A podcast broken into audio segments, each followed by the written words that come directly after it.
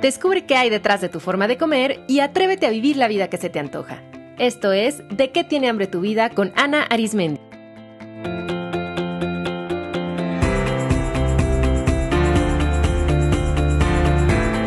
Este es el episodio 260, Tus hambres maestras.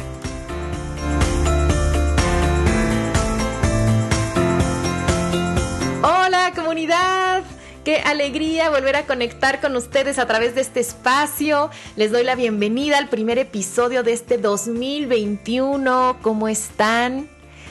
Después de un rico descanso de mes y medio, retomo este programa y pues prepárense porque este año traigo entrevistas fabulosas y como siempre reflexiones y ejercicios prácticos para contribuir a que construyan una relación armoniosa con la comida y con el cuerpo, que es el objetivo de este podcast y es la misión de mi trabajo.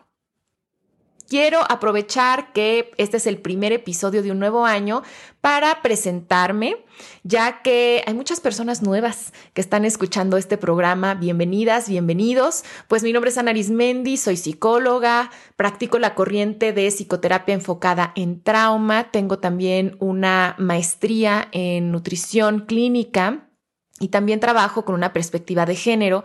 Soy directora del Instituto de Psicología de la Alimentación, donde ofrecemos talleres, terapia psicológica y nutricional y formaciones profesionales en el campo de la psicología de la alimentación, que es la especialidad de la psicología que estudia todos los factores implicados en el acto de comer. Y esto es algo fascinante porque, aunque comer es una actividad cotidiana, en cada bocado participan una serie de factores increíbles. O sea, por ejemplo, pues claro que está nuestra biología, nuestra genética, pero también cada vez que comemos está ahí implícita nuestra cultura, nuestras creencias, nuestros valores, nuestras preferencias, nuestros miedos, nuestras emociones. Está también nuestra familia, nuestra historia de vida, todas nuestras relaciones. Por eso, pues en el instituto nos fascina explorar a la comida y la tomamos como una maestra que nos abre una puerta para conocernos. Si quieren saber más sobre todo lo que ofrecemos en el instituto y conocer al maravilloso equipo de psicólogas y nutriólogas que lo conformamos, les invito a visitar nuestra página web www.psicoalimentación.com y seguirnos en Instagram en arroba psicoalimentación. Bien, pues para abrir este año quiero hablar ni más ni menos que de nuestras hambres, porque es el tema consentido de este podcast, y quiero hablarles específicamente del concepto de las hambres maestras. Para ponernos en contexto y sobre todo para quienes son nuevos o nuevas en este podcast, me parece importante compartirles la definición de hambre bajo la cual yo trabajo. Para mí el hambre es la sensación fisiológica y también emocional y mental que indica que una necesidad de nuestro ser debe ser cubierta. La mayoría de las fuentes bibliográficas que hablan del hambre pues se refieren a la fisiología y por ello hablan sobre los mecanismos biológicos de la regulación de la ingesta. Sin embargo, desde mi modelo de trabajo, el hambre es mucho más que un mecanismo biológico. Es un indicador interno de que algo falta. Y ese algo puede ser ciertamente a nivel físico y también a nivel emocional o mental. Por eso el hambre sí puede sentirse como una sensación corporal, pero también como una, una emoción de vacío o también puede interpretarse a través de nuestra mente. Para mí es importante conceptualizar así el hambre porque eso abre posibilidades, o sea, nos permite entender que la sensación de hambre nos puede estar hablando de necesidades no cubiertas en cualquier ámbito de nuestro ser y en cualquier aspecto de nuestra vida. Y a mí eso me parece muy bonito porque tenemos, fíjense esto, tenemos un radar interno que está atento a identificar cuando algo falta y nos lo hace saber puntualmente, fuerte, claro, para que podamos cubrir esa necesidad y vivamos en plenitud.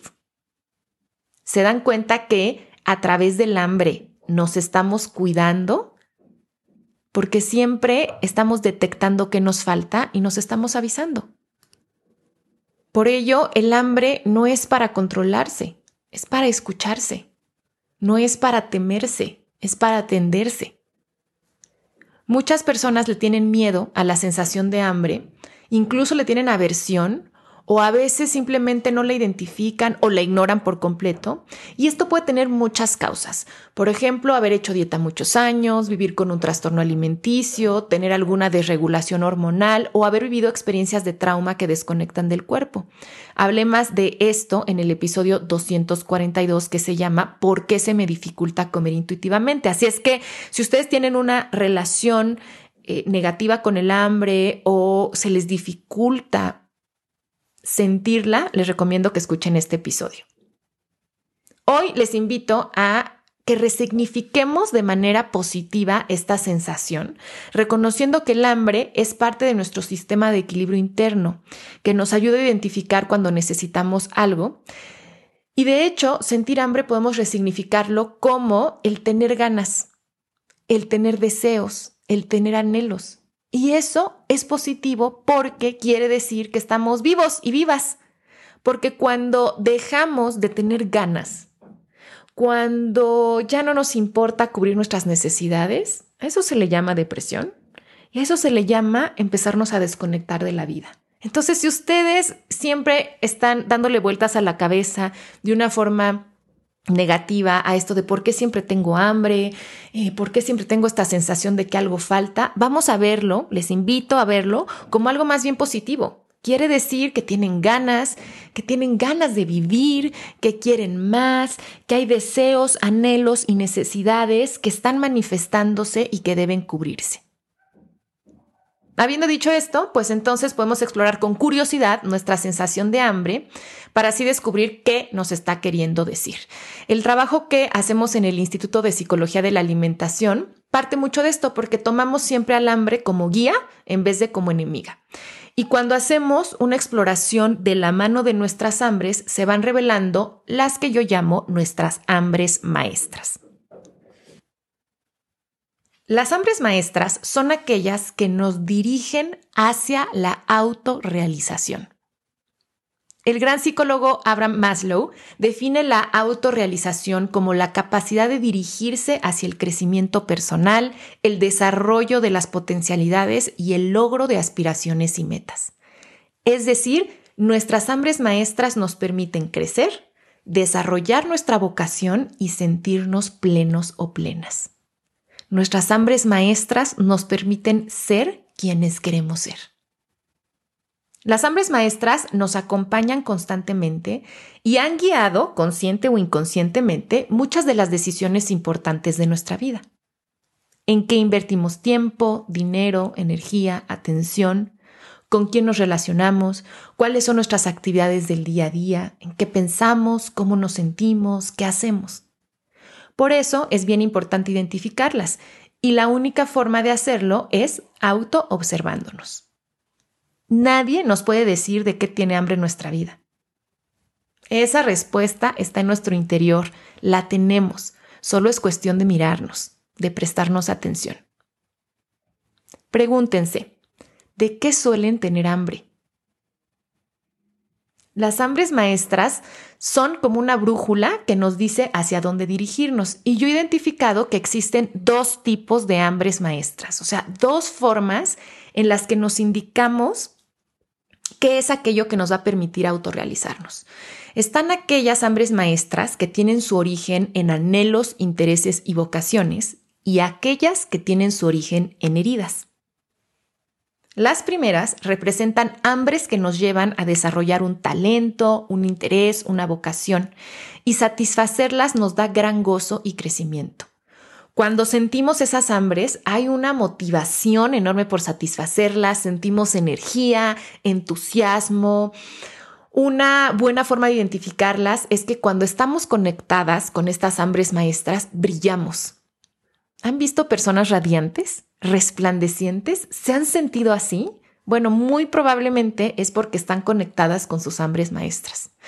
Cuando estamos en ellas, el tiempo pasa volando, nos sentimos como en nuestro elemento, eh, estamos vinculadas con algo que nos apasiona y podríamos estar ahí mucho tiempo. Por ejemplo, yo identifico que dos de mis hambres maestras son el hambre de viajar y el hambre de conocimiento. Son hambres que siempre me acompañan y que han empujado muchas de las decisiones importantes de mi vida. Por ejemplo, dónde invierto mi dinero y tiempo, con qué personas me relaciono, porque pues naturalmente me siento atraída por gente con este mismo tipo de hambres. La profesión que practico viene mucho de estas hambres maestras, mi estilo de vida. Cuando identificamos estas hambres maestras que nos vinculan con nuestra vocación, eso nos permite ir diseñando la vida que realmente se nos antoja, o sea, una vida que nos permita satisfacer estas hambres. Algo interesante de estas hambres es que cuando las sentimos, sobre todo eh, experimentamos esta energía, esta motivación, este interés, esta pasión. No tanto experimentamos carencia sino más bien como ganas, como querer más de eso en nuestra vida. Y cuando sabemos satisfacer estas hambres, nos vamos dando cuenta que em, podemos ser creativos y creativas para satisfacerlas y que hay muchas formas de satisfacerlas y no, de, no depender nada más de una. Por ejemplo, en el 2020, en el que por la pandemia de COVID-19 no fue posible hacer viajes en los que nos pudiéramos mover de un lugar a otro, no quiere decir que por eso mi hambre de viajar desapareció y no, puede, y no quiere decir que por eso ya no la pude satisfacer, sino que mi hambre de viajar siempre está. Y entonces dije, ok, eh, esto es algo que me mueve mucho. ¿De qué otras formas puedo viajar sin moverme de sitio? Y uff, ahí se abrieron muchísimas posibilidades y no he dejado de viajar, aunque no me he movido de mi casa. O sea, es tan grande este, como que esta necesidad o este anhelo que nos genera mucha creatividad. Entonces, para identificar sus hambres maestras relacionadas con la vocación, pregúntense, ¿qué es aquello que les motiva? ¿Qué les apasiona? ¿Qué les causa gran entusiasmo? ¿Qué es aquello a lo que le dedican tiempo, energía, dinero y que les da gran satisfacción? ¿O qué es aquello a lo que les gustaría dedicar más tiempo, más energía, más recursos? ¿Qué es aquello que les permite ser ustedes mismos o ustedes mismas? ¿Qué es aquello de lo que quieren siempre más?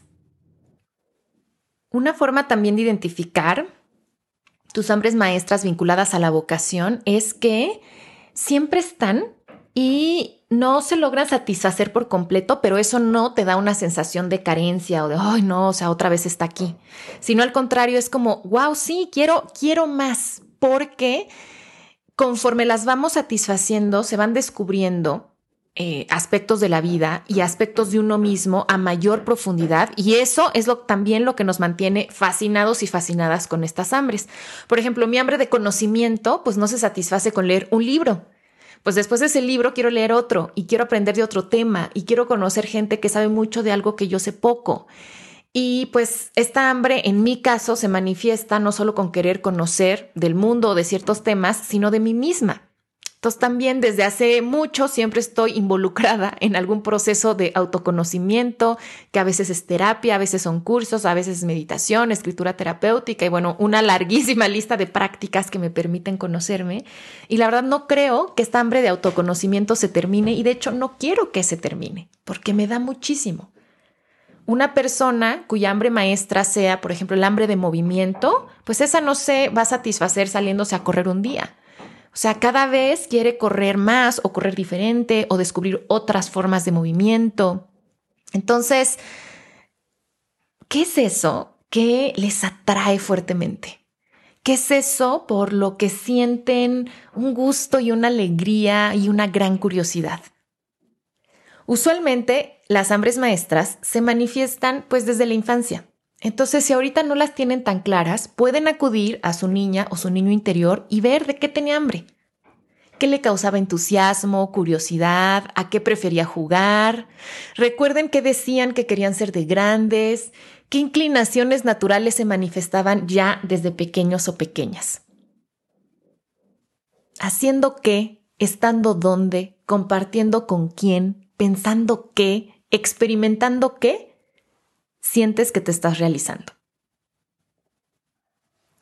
Cuando algunas personas que acompaño me dicen, es que Ana, pues yo no sé qué, quiero en mi vida o no sé qué sigue o no le encuentro sentido a mi vida, siempre les digo, escucha tus hambres. ¿De qué tienes hambre? ¿De qué has tenido hambre a lo largo de tu vida? ¿Qué hambres te están haciendo presente ahora? Porque lo hermoso de descubrir nuestras hambres maestras es que nos indican nuestra vocación. A mí me encanta la etimología de la palabra vocación, que proviene del latín vocatio, que significa llamado interno. Nuestras hambres son la expresión de ese llamado. Nuestras hambres maestras siempre nos conducen a nuestro interior, a conocernos y nos dan dirección. Nos están diciendo, es por aquí, esto nos gusta, esto nos permite realizarnos, esto nos da satisfacción, esto le da sentido a nuestra vida. Cuando no nos dejamos guiar por las hambres maestras que provienen de nuestra vocación, lo que experimentamos es frustración y pérdida de sentido de vida. Así es que si así te has sentido últimamente, probablemente te has alejado de tus hambres maestras. Y volver a reconectar con ellas es lo que otra vez te va a enganchar con esta misión de vida. Les invito a en este momento hacer una lista de sus hambres maestras vinculadas a su vocación. Puede ser una, pueden ser diez, eso será distinto para cada persona. Pero una vez que las identifiquen, pregúntense, ¿qué tanto las escuchan? ¿Qué tanto las satisfacen? ¿Cómo? ¿Qué tanto les dan espacio en su vida? ¿Qué impacto han tenido?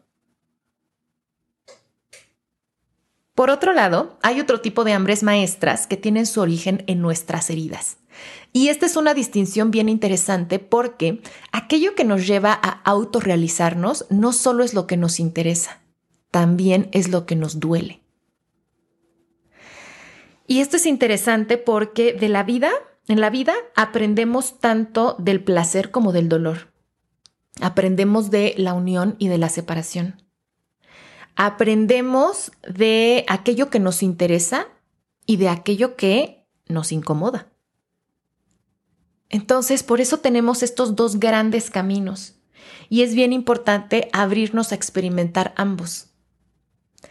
Superar el dolor y sanar heridas nos permite crecer, aprender, avanzar, dejar de repetir lo mismo, movernos del lugar cuando sanamos heridas se abren posibilidades y por eso este también es un camino de autorrealización.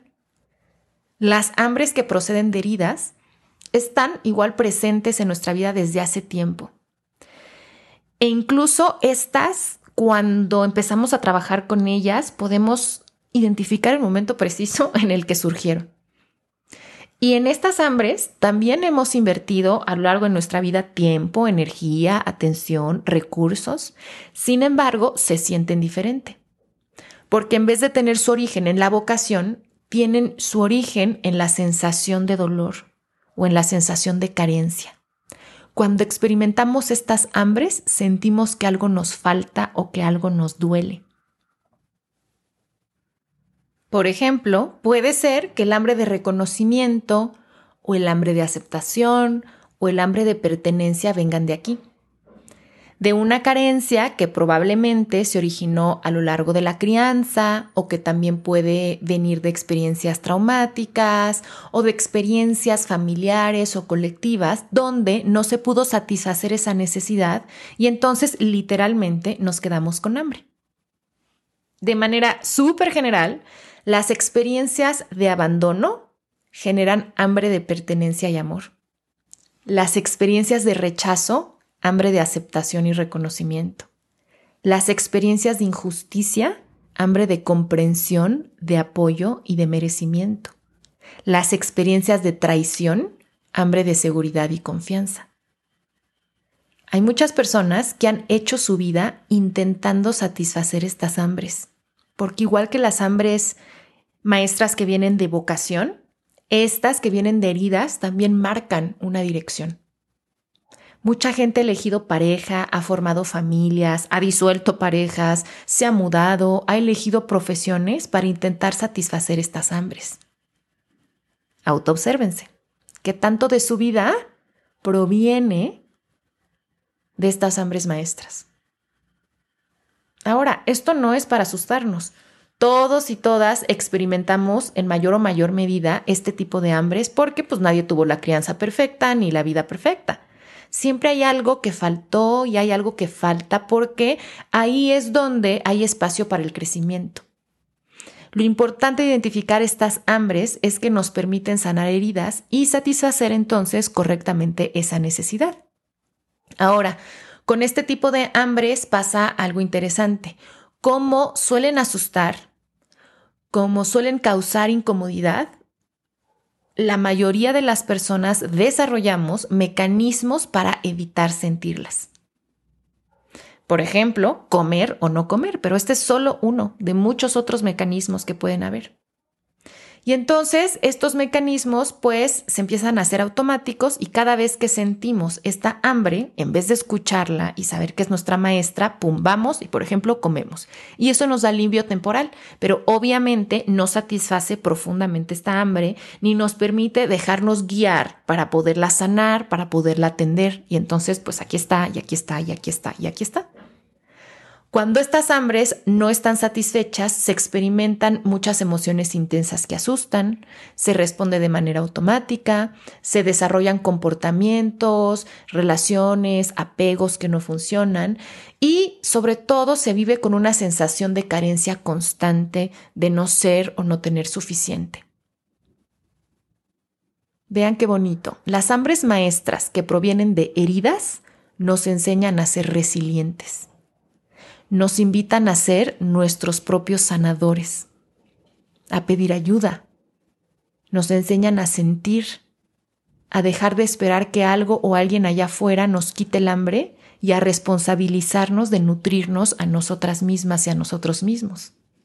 Estas hambres nos enseñan a soltar comportamientos que no nos sirven, a ser autocompasivas y también compasivos con los demás, a desarrollar autocuidado, perdón, confianza interna, a amarnos, aceptarnos y perdonarnos. Es fabuloso, ¿cierto? Entonces, mientras que nuestras hambres maestras vinculadas a la vocación nos vienen a enseñar qué es aquello que a nosotros nos permite crecer y que le da un sentido a nuestra vida, y nos viene a enseñar que somos merecedores y merecedoras de ejercer nuestra vocación, y nos vienen a enseñar el caminito para vivir como se nos antoja.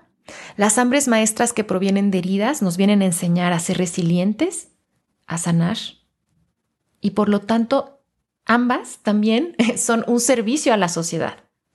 Porque una persona que está en el ejercicio de su vocación y una persona que está comprometida con sanarse a sí misma, es una persona que automáticamente va a ser mucho más comprensiva, compasiva, respetuosa, cariñosa con los demás, que no va a ser un daño intencional o no intencional, y que va a estar ofreciendo lo mejor de sí a los demás. Para identificar sus hambres maestras que provienen de heridas, pregúntense, ¿de qué tengo hambre? Cuando se presentan comportamientos como atracones, picoteo, miedo a comer, miedo a engordar, o cualquier otro, cualquier otro comportamiento que ustedes sientan compulsivo o que no es sano para ustedes. ¿En qué situaciones suelen sentir hambre, que algo les falta? ¿En qué situaciones suelen sentir que no son suficientes o que no tienen suficiente? ¿Qué les duele? ¿Cuándo aparecen sus alimentos maestros o sus recursos alimentarios? Porque estos dos son los aliados que han creado para intentar satisfacer estas hambres maestras. Pueden conocer más sobre qué son los alimentos maestros y cómo identificarlos en el episodio 214 y más sobre los recursos alimentarios en el episodio 224. Tanto si sus hambres maestras provienen de su vocación como si provienen de sus heridas, las dos están aquí para enseñarles algo. Cuando las descubran y las atiendan, van a crecer y van a empezar a vivir como se les antoja. Nuestras hambres maestras nos permiten ser nuestro mejor ser. Me encantaría que me compartan cuáles son sus hambres maestras a través de Instagram. Pueden seguirme como arroba con Z. Y si quieren explorar sus hambres a profundidad, les invito a iniciar un proceso de exploración individual con cualquiera de las especialistas del instituto. Pueden conocerlas y agendar una cita en psicoalimentación.com diagonal clínica. Comunidad, que este nuevo año les permita reconciliarse con sus hambres, aprender de ellas y vivir tal como se les antoja. Les envío un abrazo con mucho cariño y nos encontramos en el siguiente episodio.